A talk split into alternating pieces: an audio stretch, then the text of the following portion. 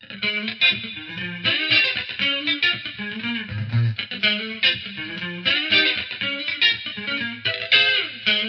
方美人。この番組は、ちょわへよ .com より、各週金曜日にお送りしております。この番組は、音楽、美術、スポーツから、ボランティア、地域活動などジャンルを問わず、多方面で活躍するゲストを紹介する番組です。タイトルの八方美人は、韓国語では褒め言葉で、多彩多芸、彩色兼美などという意味です。はい。今日のゲストは、この方です。こんばんは、えー、ギタリストの三原康則です。はい。よろしくお願いします。よろしくお願いします。好きです、長平を。ありがとうございます。あの、しっかり意味も調べてきていただいて。はい、呼ぼせよ。もしかして三原さんで韓国語できるんですか？いえ、できません。あ、そうですか。あの、知ってること並べちゃいました。あ、すいません。そうなんですね。はい。ありがとうございます。はい。ということでね、三原さん、私の手元にですね、三原さんのプロフィールがあるんですけど、すごい方なんですよ、この方は。まずはですね、なんといっても、内田祐也さんと一緒に音楽活動されてるっていうことで、1981年、内田祐也のトルーマン・カポーティー・ロックンロールバンドにギタリストとして参加。そして、1990年、ロックバンド、パリ・テキサスを結成。1991年、ハイリーの青春に俳優として出演。以後、映像舞台、CF モデルとして活動地域を広げていく。2010年、ソロ CD フルアルバム、ヤコブのはしごをリリースということで、ギタリストと先ほどおっしゃってましたけど、あ、はい。ギタリストから俳優、はい。モデル、あ、はい。いろんな活動をされている方なんで、はいどっから攻めようかなって、あのそうですよね。はい。つかみにくい、あの、経歴なんでね。やりにくいかもしれないけど。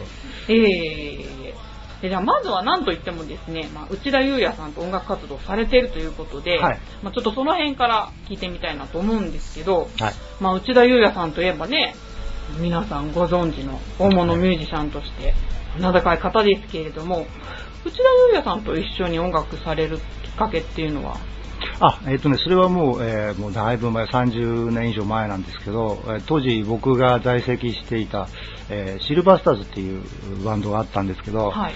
まあ、それがあの内田裕也さんのあの毎年、えー夏にやられているジャパンロックフェスティバル日比谷の野音でね、うん毎年あのその旬の若者のうロックのバンドを集めてやってるイベントに、えーがあったんですけど、それに出させていただいて、それがご縁で始まりましたね。あの、まあ、ちょっといろいろ昔って今みたいにあの、お客さんも今おとなしいけれど、昔はすごくあの乱暴な時期があって、ちょうど乱暴な時期に僕らが音楽、すごい乱暴な音楽やってて、でちょっと盛り上がりすぎたりしてこう、うん会場がこう騒然となっちゃうようなことがいっぱいあったんですよ。あの、同世代では、例えば、あの、アナーキーとか、えスターリンとか、あとは、えーロッカーズとか、ちょうどあの、明太ロックって言われる九州の人たちが、あの、ルースターズとか、そういうのが東京に出てきてて、はい。もうみんなあの、ちょっと、ちょっと、あの、暴力団系な感じの人たちが多くて、なんかこう、それを見に来るお客さんっていうのは当然やっぱりあの、ね、あの、はい。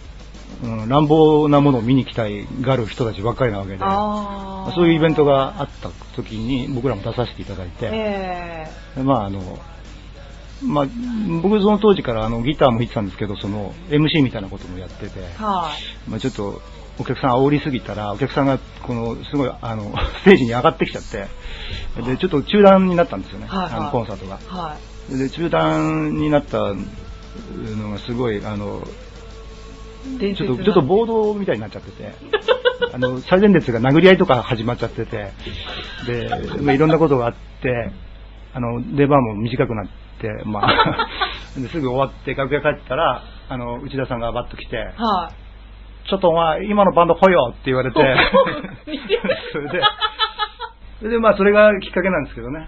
あままあ、うん。そうなんですか。はいはい。まあ殴られるかなと思ったら、お前らよかったから俺のバックバンドやれよって急に言われたんですよね。へえ、うんまあ、それが最初でしたね。はいじゃあそれで見初められたっていう。そうですね。今から何年前ぐらいになるんですか、ねえーとですね、多分ね、あれはだから、80年。でもそれ、最初に出会ったのは多分79年だったと思うんですよ。1979年。あ、じゃあもう30年近くそうだよねう。うんあその、だいぶ昔の話ですけどね。やっぱでも、その頃やっぱロックっていうとね、はい今はお茶の間でも楽しめる感じですけど、うんうんやっぱり激しい。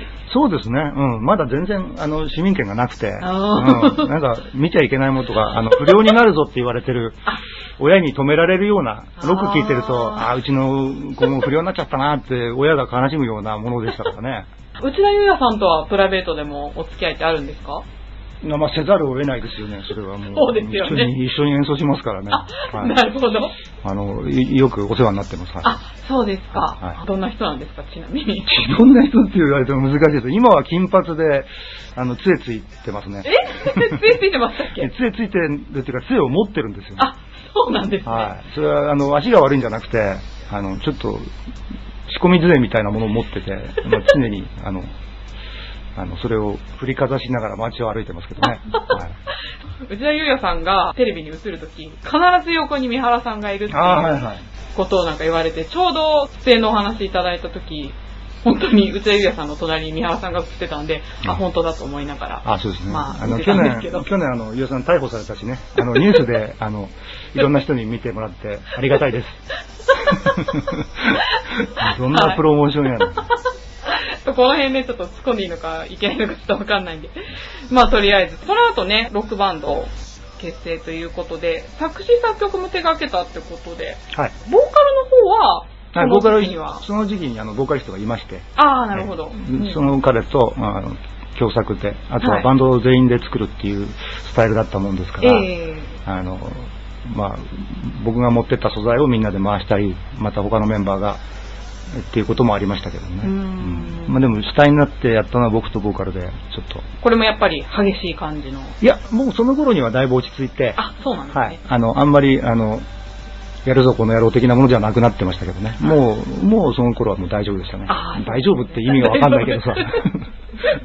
その後、俳優としてデビューされたってことなんですけど、はい。これは、どういうきっかけで？これはね、もう基本的にあの、内田さんが、あの、お前芝居も、芝居もやれよほと。やってみろよと、あの、おっしゃってくださって、ええでちょっと、いろんなことを仕込んでくださって。はいあの、なんかこう、うまあ、内田さんがきっかけで、はい、ああ、そうなんですか。やるようになりました。はい。え、それまであの、その演技の経験とかって、あ、全くないです。あー全くなく、はい。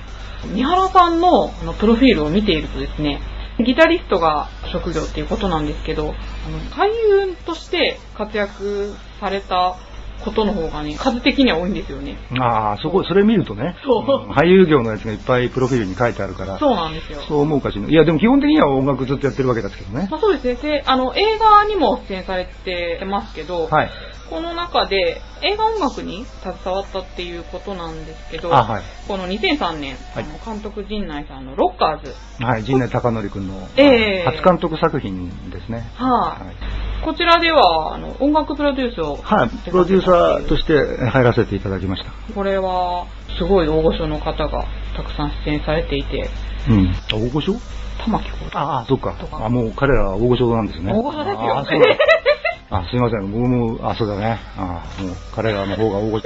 今あったら先生と呼ばなければいけない立場に、立場が逆転しましたけどね。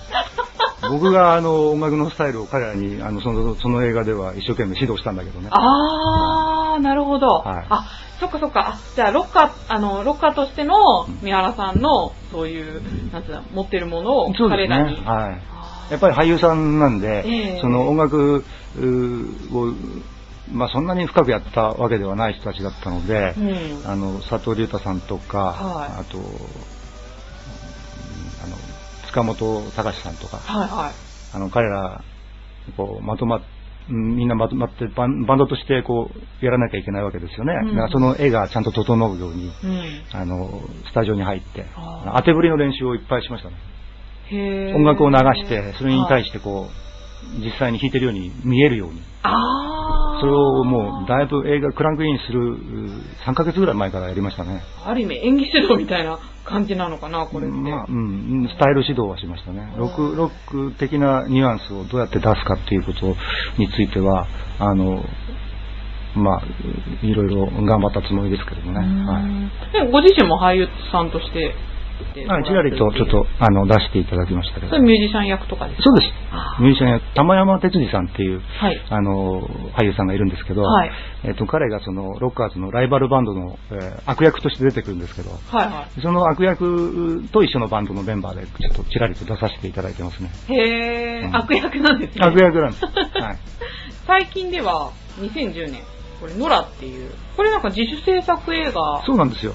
はい。あの、大場のりちかさんっていう、あの、若い監督さんがいらっしゃるんですけど、まあ、はいそちらの方と、ある違う、うあの、映画の撮影で、あの、ご一緒させていただいたときに、うん。あの、まあ、彼があい自分の作品をいずれ撮りたいとはい。おっしゃってたので、あの、あ、うんぜひいいですよ、お願いしますって言って、言ったら3年ぐらい経ったら、ある日電話かかってきて、うんで、まあちょっとやるので、ぜひお願いしますということで、ちょっと受けさせていただいて、はい。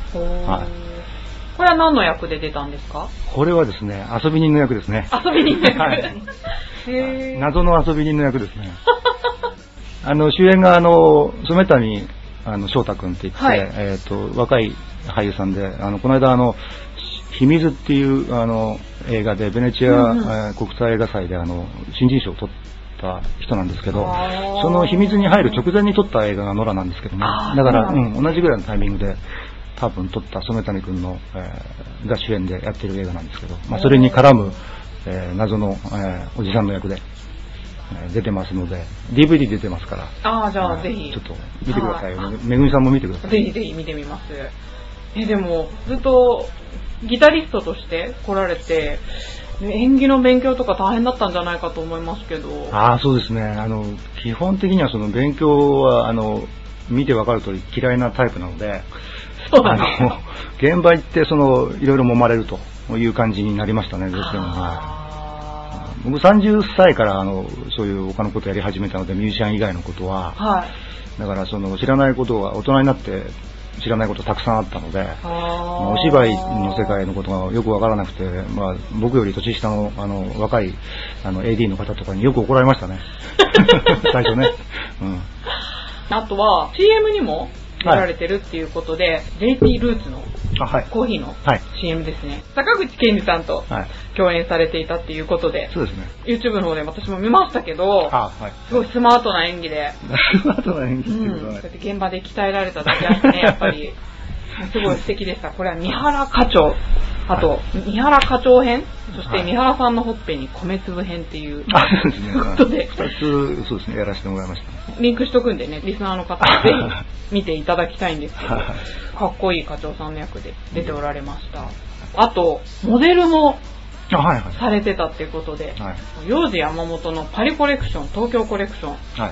これってどういうきっかけで出ることになったんですか？これはですね、まあ、ちょっと定かではないんだけど、やっぱりあのいろいろう90年代にあの内田さんを通して知り合った流れの中で、うん。えーやっぱり山本洋次さんにお会いする機会があって、うん。えーまあ、それは飲んでる席だったんですけど、ただ単に、はまあ、あの後から、もう多分1年ぐらい経った後だったと思うんですけど、うんあのまあ、ある日あの、やらないかということでお話いただいたので、一応やったことないんですけれど、うんあのまあ、参加させていただいて、三原さんすごい身長が高いんですよ。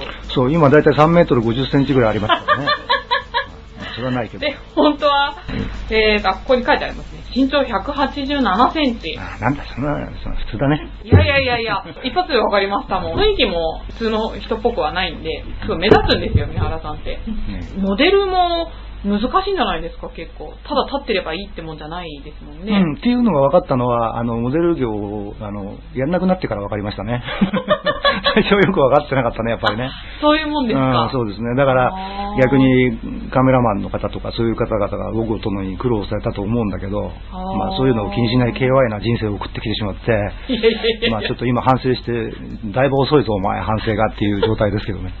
いやいやこれちなみにモデルをされた時期っていうのはどれぐらいなんですか？ですね。でも、まあ4年間ぐらいは、なんかなんやかんや、それ以外にも、ありましたね。あ、そうなんはいですか。ちょっとお聞きしただけでもね、これだけの活動をされてるってことで、そもそもやりたいことっていうのはもう音楽ってことで、そうですねうん。基本的には自分ではミュージシャンでしかないなっていうふうに、始まってから今日まで、うん。ずっとミュージシャンをやってるつもりでいるんですけどね。そう、それで、ソロアルバム出されたのは、はい実は最近だっていうことで、あ、そうなんです。2010年10年です。はいはい。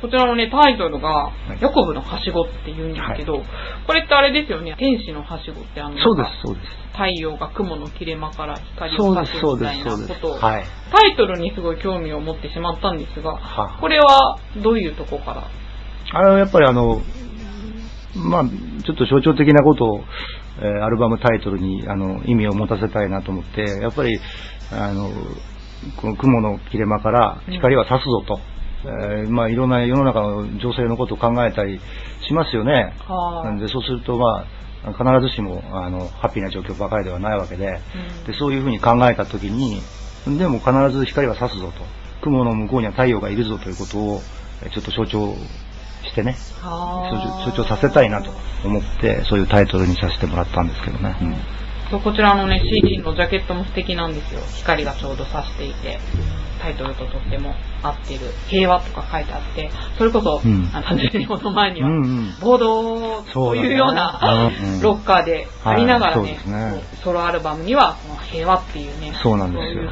大体僕も20代、30代をずっとすごく割と激しいえーシーンの中にいたもんですから、まあそれは大体内田さん関係は激しいえーわけで、あの、若い頃は松田優作さんとか、あいろんな方が、安岡力也さんとかみんなまだ生きてたし、まあ、で、まあ僕もそういう、まあ悪影響と言っちゃなんだけど、人のせいにしちゃ悪いけど、まあそういう、うー暴動の中で揉まれた時期があったわけで、なんか、でもね、そういうことがある日ふと、その、ああ、この逆も知らなきゃなって思った時期があって、逆のこと考えてこなかったかもしれないなっていうふうに思った時期があって、それでその初めてあの自分で言葉を選んでね、あの詩を作って、その自分で歌うっていうふうに歌おうと思った時には何を歌いたいって自分で問うわけじゃないですか。はい。でその今までやってなかった方向のことに向かって、あうん。ーちょうどね、50歳になる手前だったんですね、うん。制作したのが。うん。うん。だから、若い頃は50までほら、あの、音楽やるなんて思ってなかったので、あーそうなんですか。そうです。うん、そんなこと全く考えてなかったので、はい長生きしたんだからちょっと逆の方向もやってみたいなって思って、へー。だからすごくね、あの、あーあの、前向きなことはいを歌詞にしてね、はいあの、だからって言ってその、うまあ、いろんなことをやりすぎちゃったせいもあるけども、ああからさまに人の応援とかできるようなね、あの、人生を送ってこなかったので、まあ、僕、僕なりに、うん。あの、あの、うん前向きなものをね、歌詞の中に取り込んで、あの、歌ってみたいなっていうふうに思って作ったんですよ。なんか目標にしてる人とか、うん。目標としているスタイルとかでもいいんですけど、はあありますか、目標ね。例えば俳優としての三原さんうんだったら、俳優としてはこういう人を目標にしたいとか、あの、基本的には、あの、内田裕也さんは目標にしてません。だから、してませんなんだ。してませんね してますっていう。いろいろご指導、あのご鞭達いただいて育ってきましたけども、今は、えーしていません、目標に。はっきり言っておきたいなって思ってるんですけど、えーですので、まああの、少しでもね、その、音楽を聴いて、あの、うんなんかこう、自分もその音楽を聴いたときに、自分が励まされる音楽？出会い、出会ってほしいなと思ってたわけですよ。うんうんだからその、そういった意味では、この、もしかしたら僕のあの、そういう、弱気なところとか、うんそういう、あの、ネガティブな部分も、たくさんこのアルバムの中にはたくさん入ってるかもしれないね。だからそれを、あの、あまり包み隠さずに、はい。あの、正直に、うん、あの、作ったつもりなんです。そういう風な境地に至るまでって、やっぱりいろいろあると思うんですけど。はあ、もう大変でした。ですよね。大変です。いや、もう、ねぐちゃぐちゃになっちゃってる時期もたくさんありましたのでね。あー。もうなんかお酒やらなんやらぐちゃぐちゃもうわかんないけど、変なもの、合法なんとかわかんないけど、まあそういうことを今やってませんけど、あ、もう非合法、あの、アン・イーグルの世界にずっといたので、ああ。基本的にあの、さっきもから言ってるけど、暴動、常に暴動の世界に いた時期があったので、はいまあ、そうじゃない人生を歩みたいと。は生きてる限りは、その逆もやるぞと。やるぞあというふうに、えーまあ、一つの構成を目指して、ーこの CD を出すこと自体がなんか、うん。なんか三原さんにとって、なんていうんですかね、革命的というか。そうですね、うん自分を変えていこうと思ったんですよね。それはまあ、あの、冗談で言えない部分もたくさん、あの、真実が、僕の真実が多分このアルバムの中にたくさんあの入ってると思うんですけど、うん。まあ、あの、包み隠さずにえー出せるような作品にしたいなと思って、うん。えー作りました。は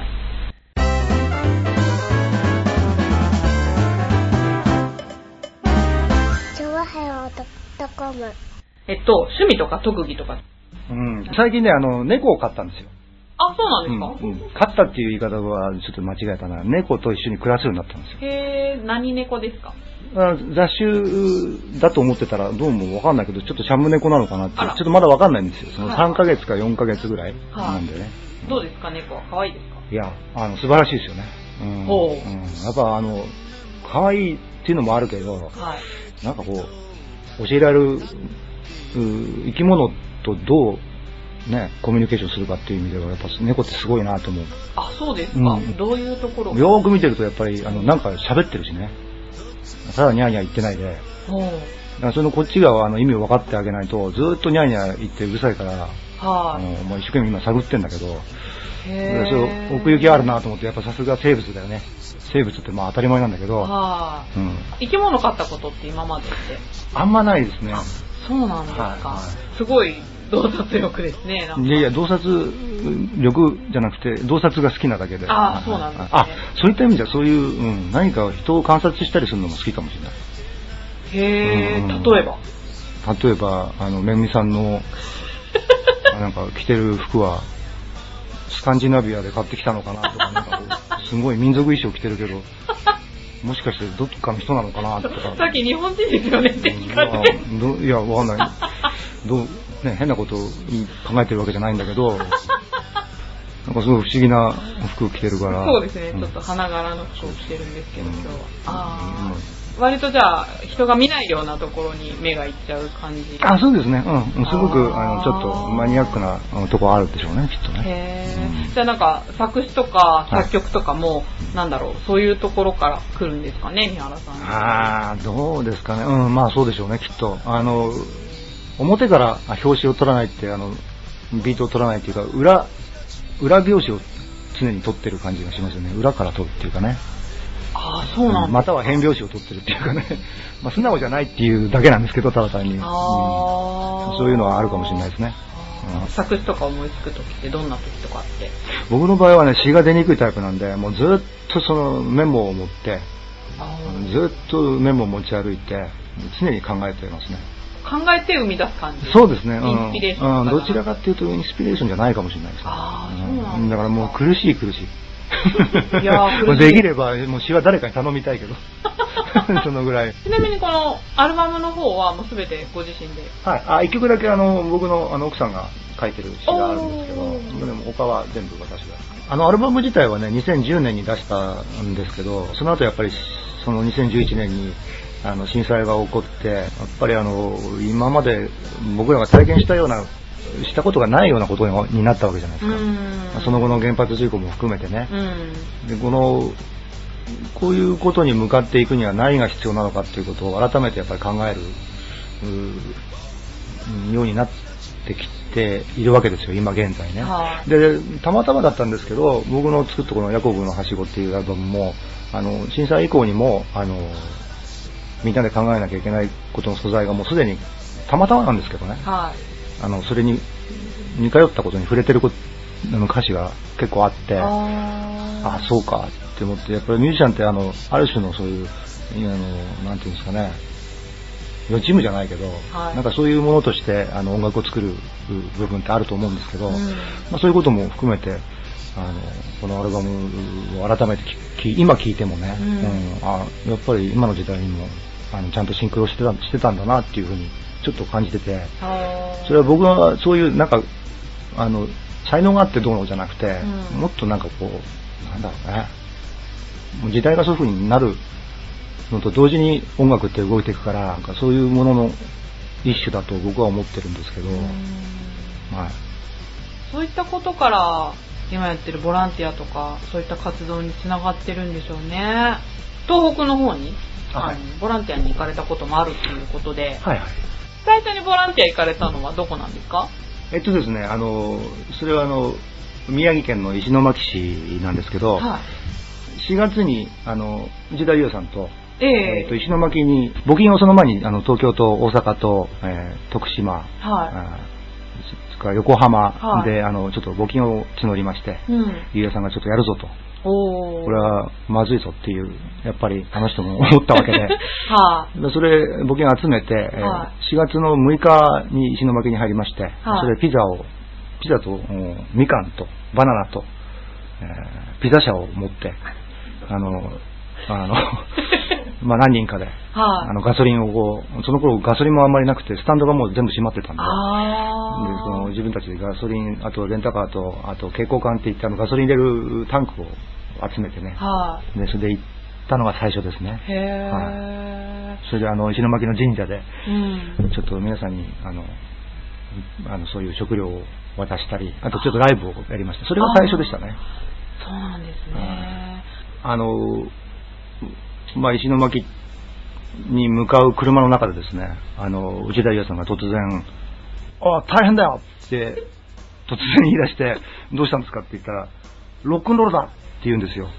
でああそうですね、ゆうやさんロックンロールですよねって言ったら、違うよ。石と膜で、ロックとロールだろロックンロールなんだよとか言って叫んだんですよ。あそれで、あの、あ、そうだってみんなが、あの、あ、そうだねっていう本当に、そういうことありましたね、そういえばね。へえ、あ、うんそれで石巻なんですか？えそれでじゃないんだけど、うんたまたま石巻に向かってたら、ゆうやさんが突然、あの、まあ、6、7時間かかるわけですけど、はいはその車中で突然叫んだんですよね。い。へえ。あれはすごく印象的な出来事だったですね。あ、なんか運命的ですね。なんかね。うんあとはあの、逮捕された原宿署で、あの、69番だったっていう、あの、うんあの、そういうのもありますけどね、内田さんの番号69番だったっていうのは本当の話ですから。まあこれどうなのかなちょっと、この話はあれだけど。いやーなんか、なるべくしてなってるんですかね。なんでしょうね。やっぱり、それだけロックにかけてる人生なんでしょうね。ああ。それはやっぱりこう、うん。なんかね、9月にもまた石巻に行かれるってことなんでけど、ですすよ。はい。これは、これはあの、僕個人的に、そういう、あの、呼んでくださる方が、あの、えー石巻であの、北上中学校っていうのがありまして、まあ、はい。はい被災された場所なんですけど、はい。そこの校長先生が、あの、音楽好きな方で、ええ。で、ちょっとそういう方がいて、その知り合いが、と身内で、その、あそこであの、あの、避難所の方々とかはい。集まって、うんちょっと音楽の会をやろうと。いうことがあって、えー今度15日、9月15日の日に、あの、はい行きます。入場無料ですので、あの、その他にも、あの、はい音楽以外にも、あの、アロマ、えーマッサージとか、そんなことを、あの、やる方々と一緒に、ボランティアいろんなボランティアの方が、ね。はい。北上音楽祭っていううタイトルをつけて、はい。ちょっと皆さんで、ちょっと盛り上がれたらなと思ってますけどね。音楽もあり、アロマもあり、はい。そのボランティア活動はい。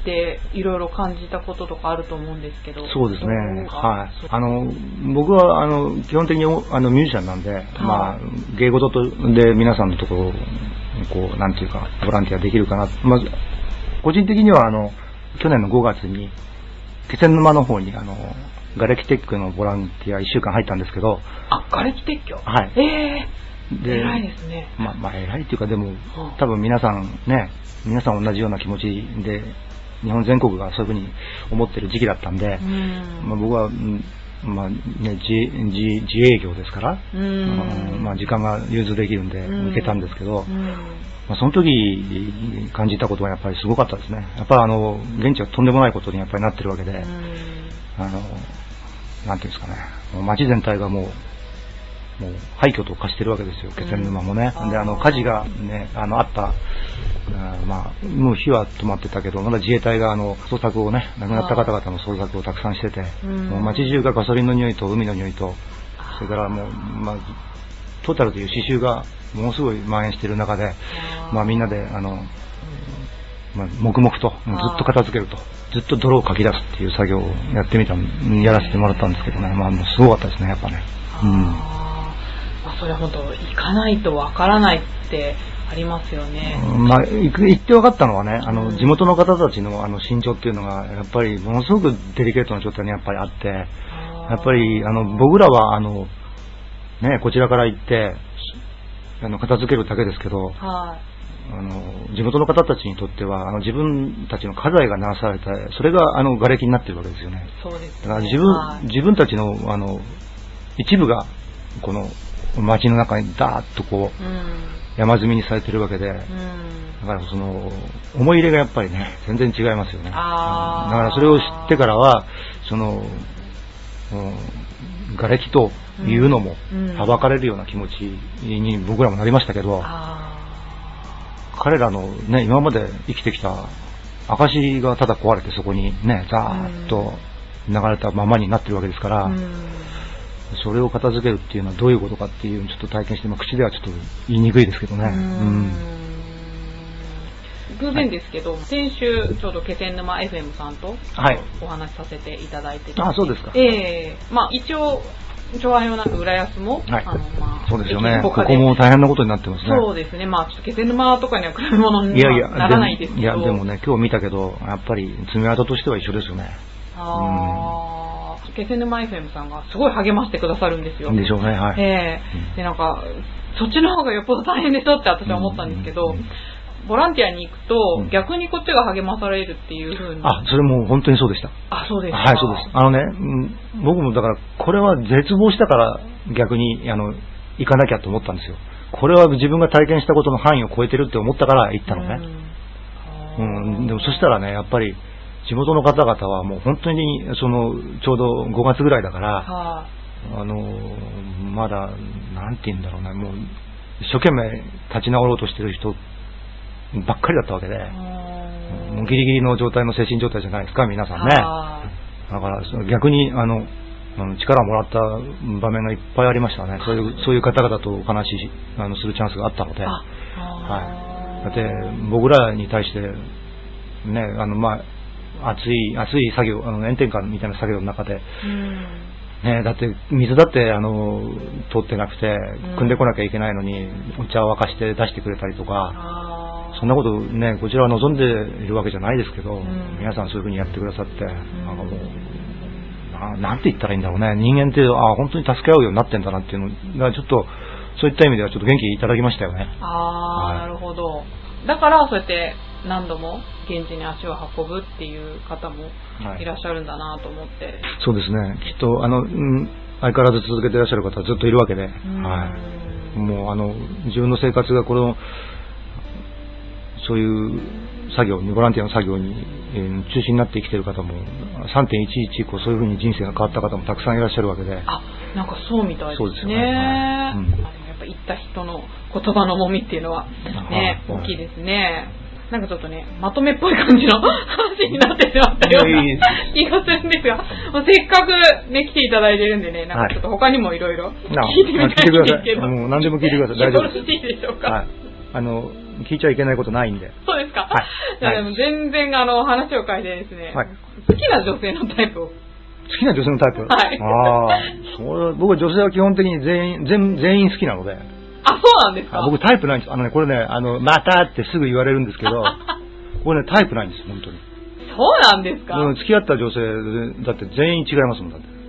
バラッバラですよ。あ、そうなんですか、はいはい。まあそんなこと言うと、どう どうなのっていう状況も今はありますけど。え、じゃあ、好きな芸能人とか、そういうのは？芸能人？あ、うん芸能人。好きな芸能人。あの、女性のこと？あ、女性でも男性でも。あ、ちょっと男性も男性で聞いてみたいですけどねあ。はいはい。じゃあまず女性から。うんそうですね。だタイプとしてはないですけど、素敵な女性ってたくさんいるわけで、あの、例えばあの、ほら、最近だとローラさんとか、ああいう子ってアホみたいに扱われる。ああいうのが好きいや、じゃあ好きだまだ話終わってないじゃない。まだ途中じゃない話。はい。で、そういう、ほら、あの、方っているじゃないですか。ちょっと、はいちょっとあの、飛んじゃったな、みたいな売り方して、ああいうキャラクターを、うん。彼女がどのぐらい努力してやってるかとかそういうふうに考えると、だってあれ毎日やったら大変だよ。毎日あの世界にいて、あーローラさんはアホなのねって世間に言われて、それでも彼女はね、やり続けやり続けなきゃいけないねうんそんなことができる人間が好きですね。すごいなと思う。ああ。それは、それはね、ローラさんはたまたま綺麗な人だけど、なんかそういうこと、綺麗さを売りにしてない人もいっぱいいるわけで、はそういうことをやれる人っていうのはすごいなって思うね。い。へえ。あ、なんか、物の見方が、そんな返答が返ってくると思わなかったんで。まあそうかな。じゃあ、男性は、まあ、注目の人っていう意味でも、なんいやか、、基本的にあの男は好きじゃないんだよ、別に。あんまり気にして見たことないんですけど。そうなんですか。はい。いや、でも、でも、あの、最近の人たちは、あの、みんな、あの、爽やかでね、あの、うんちゃんとした、お笑いの人たちだってさ、みんなすごいじゃない、頭良くて。えあれ、あの反射神経を毎日やってたらさ、うんそれは大変ですよ。よくやってるなと僕は思う。ね、眠れなくなると思うし。ね、全員が明石家さんまさんみたいなタイプじゃないのに努力してる人いっぱいいるわけじゃない？はうん、なんかそれはすごいな。でも、やっぱりお笑いの人たちって芸能の最前線にいるなと思ってて、い。ああ、そうですか。うん、と僕は思ってます。だから、あの、一つのまたブームみたいになってるけど、うんあの、芸人さんたちはすごいなっていつも思って見てますけど、ああ、そうですか。え、一押しの芸人さんとかは？しおし、僕はね、あの、割とあの、惚れてまうやろっていう人なんだっけ？ダブルエンジンね。チャンカワイっていうのあの人。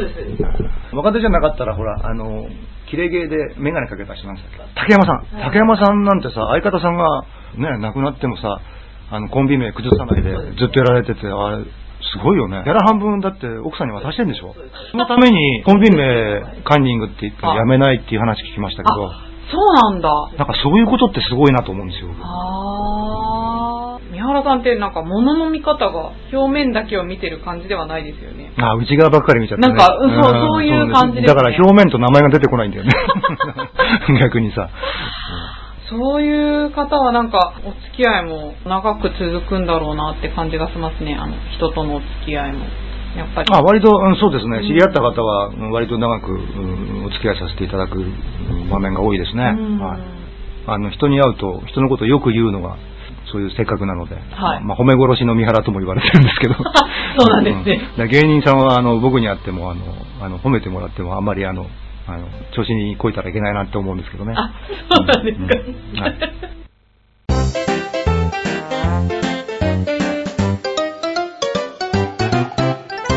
ちょわはよ .com ここで恒例の無茶ぶりをしたいと思うんですけど、来ていただいたゲストの方に何か芸をいつもしていただいているんですが、宮原さんいかがでしょう？あの、じゃあこれはどう？例えば、内田裕也さんのモノマネとかはどうなのあ、さっき似てたけどすごい。あ、じゃあぜひ。さっきやっちゃったもんね。じゃあ改めてじゃあお願いしましょうか、じゃいいですか？あ。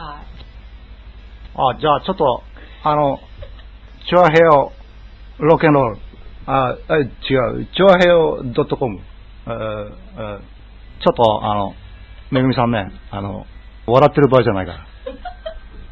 あの、ちょっとジャンボ、あの、お茶、緑茶にし、あ、あ、いやいや、わかったわかった。大丈夫大丈夫。えそれで質問なんです。70年代の、えーロックカルチャーの話、続き、あ喋んなきゃいけないのかな。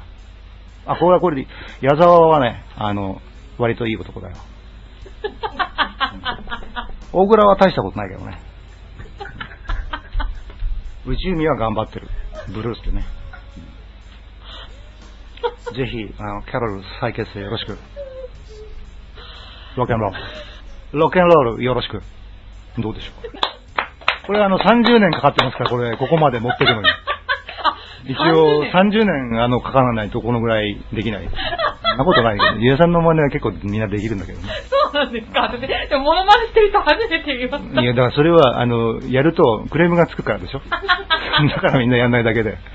結構簡単ですから、皆さん、皆さんよかったらどうぞやってみてください。ありがとうございます。はい内田裕也さんいただきました。はい、どうもね、でも実際肩並べてお付き合いしてるっていうところがね、はいまたちょっとすごいなって思うんです付き合い。してるっていうよりも、まあ、取り込まれて、抜けられない、あの、マフィアシンジケートに取り込まれた男ですので、あの、ただ、それだけの話なんですけどね。はい。ありがとうございました。はではですね、そろそろお時間の方もやってまいりましたので、最後の質問。三原さんの今の宝物は何ですか？宝物？うん、そうですね。やっぱ、あの、歌を歌えるう自分になったことが、すごく、自分でも嬉しくて。僕はあの、ね、そんなつもりがあの全くなくて、あの、ギタリストとして、ミュージシャンとして楽器を操ってきたんですけど、ええあの、まあ、50を境に、はい。ちょっと歌うっていう自分に、あの、自分で変化できたことが嬉しくてう、んこれ自分では、あの、自分にとっての、まあ、小さな宝なんですけど、そう思ってますね。あ、まさかそんな風に自分で、あの、自分で歌を歌うとは思ってなかったので、じゃあ本当に50過ぎた今、本当になりたい自分になれてるっていうふうに。そうですね。あ素晴らしいですね。なんか、そういう人生を私も歩んでみたいです。全肯定型人間になってますね、今。自分を全肯定してます。あー。ね、でもそれってやっぱり、今までの経験があるからそういうふうに思えるっていうのも。まあ、あるかもしれないですね。うん。もう、あの、否定的な人生もだいぶ歩んだので。はい。はい。ではですね、はいここで私から、えーとプレゼントがあるんですが、はいその前に、三原さんの好きな言葉をあ、はい。教えていただきたいんですが、ああ、これね、好きな言葉僕あるんですよ。はい、うん何でしょう？これね、あの、3歩進んで2歩下がるっていうのが好きで。へー。これあの、水前寺清子さんのはい。っていう演歌歌手の方がいるんだけど、はいごご存知ですか？あもちろんです。あはい。あの、365歩のマーチっていう、はいはいはいあの歌詞の一節にあるんですけどね、はい。3歩進んで2歩下がる。はい。で一歩しか進んでないわけですけどね。そうですよね。はいはい。それすごいなと思ってて。い。へー。まあ基本的に、あの、急いでないじゃないですか、そのことって。そうですね。うんでも3歩進む人もいあの、今世の中そういうスピードの時代にどんどんなっていくわけで、うん。でも3歩進んだら2歩下がってみたら、その一一歩前に出た位置に戻ってるわけで、うんそこから見たあの視界の方が、あの急いで前に進むよりも、ちゃんとしたものが見えるんじゃないかなと思ってて。うーん。だから忙しいんですよ。だから3歩進んだら2歩下がってるから、なかなか前に進まないのよ、これが。そうですねも全然進まない時があるんだけど、でもまあそれはそれで、あの、最近はそれいいなって、やっぱ本当に、ああ、もういい言葉だなって改めて思ってる時があって。言葉に深みがありますよね。うんその、一歩一歩じゃなくて、うん三歩進んで二歩下がるっていそうですね。これ3歩進んで3歩下が下がったらダメだけどね。もう2歩下がるとこにやっぱり価値があるわけでね。あー。いや、いい言葉ですね。ありがとうございます。はい。じゃあですね、ちょっとじゃあプレゼントの方をご用意いたしますので、ん？じゃーん。あれ？何それ？イラストです。え、これは何？三原さんのこれ僕ですよね？そうです。私が描きました。え、イラスト描くんですか？あ、そうですね。あの、趣味なんですけど。あ、すごいですね。はい。いえいえ、なんで、あの、ちょっとここに、あの、3歩進んですごい2歩下がると書いて、ちょっと、プレゼントさせていただきますので。あありがとうございはます。いすごい。あ、いあーすごい拍手いただいてます。どうしよう。ありがとなかうんござい、まえ、これどう、いつ書いたんですか？いつす。いや、昨日書きました。あ昨日書けたの？はい。サインペンですけどね。ものすごい上手ですいや、ね。とんでもないです、そんな。イラストレーターの仕事。事してるんでしょ？だって。いや、してませんよ。してないの？はい。絵描くのが好きで、学生時代漫画描いたりすごい。はい。素敵してたんで、とんでもないです。嬉しい嬉しい。ああ、ありがとうございます。喜んでいただけて、何よりです。ちょっとこれね、あの、八方美人の番組内スポットの方にちょっと載せます。あ、はい、ぜひ。はい。見てください。あこれ、ん僕ですよね、完全に。えそうそうですね似てますかこれ？すごい、あよかったすごい特徴が、あの、目の大きさと同じ太さの眉毛があるんで、よく見てるよね。ありがとうございます。はい。すごい嬉しいです。ああ、ありがとうございます。じゃあね、告知なんですけど、はい。えー9月の15日に、えーっと、石巻の、えー北上中学校おで午後3時から北上音楽祭っていうのをやりますので、まあ、入場無料ですので、お近くの方は来ていただきたいですね。ぜひ。あと、その1週間後に、あの、9月の22日になりますけど、これはあの、えー青森県の方で、ちょっとロックフェスがありまして、えー夏の魔物っていう、青森県のあの、ロックフェスティバルがありまして、えーそれが22日にやります。それは内田裕也さんと一緒に、あの、うん出ますので、えーその翌日にですね、えー23日、9月の23日にまた石巻に、あの、青森からの帰りに寄らせていただいて、はい。また今度は内田優也さんと、えっ、と、ちょっと小さなライブをやって、ご近くの方とはい。盛り上がりたいなっていうふうに思ってるんですよ。はい。近くの方はぜひ。そうですね。はいはい。ぜひいらしてください。はい。はい。ということで、今日のゲストは、ギタリストの三原康則さんでした。ありがとうございました。はいありがとうございました。ロケの、ロケの。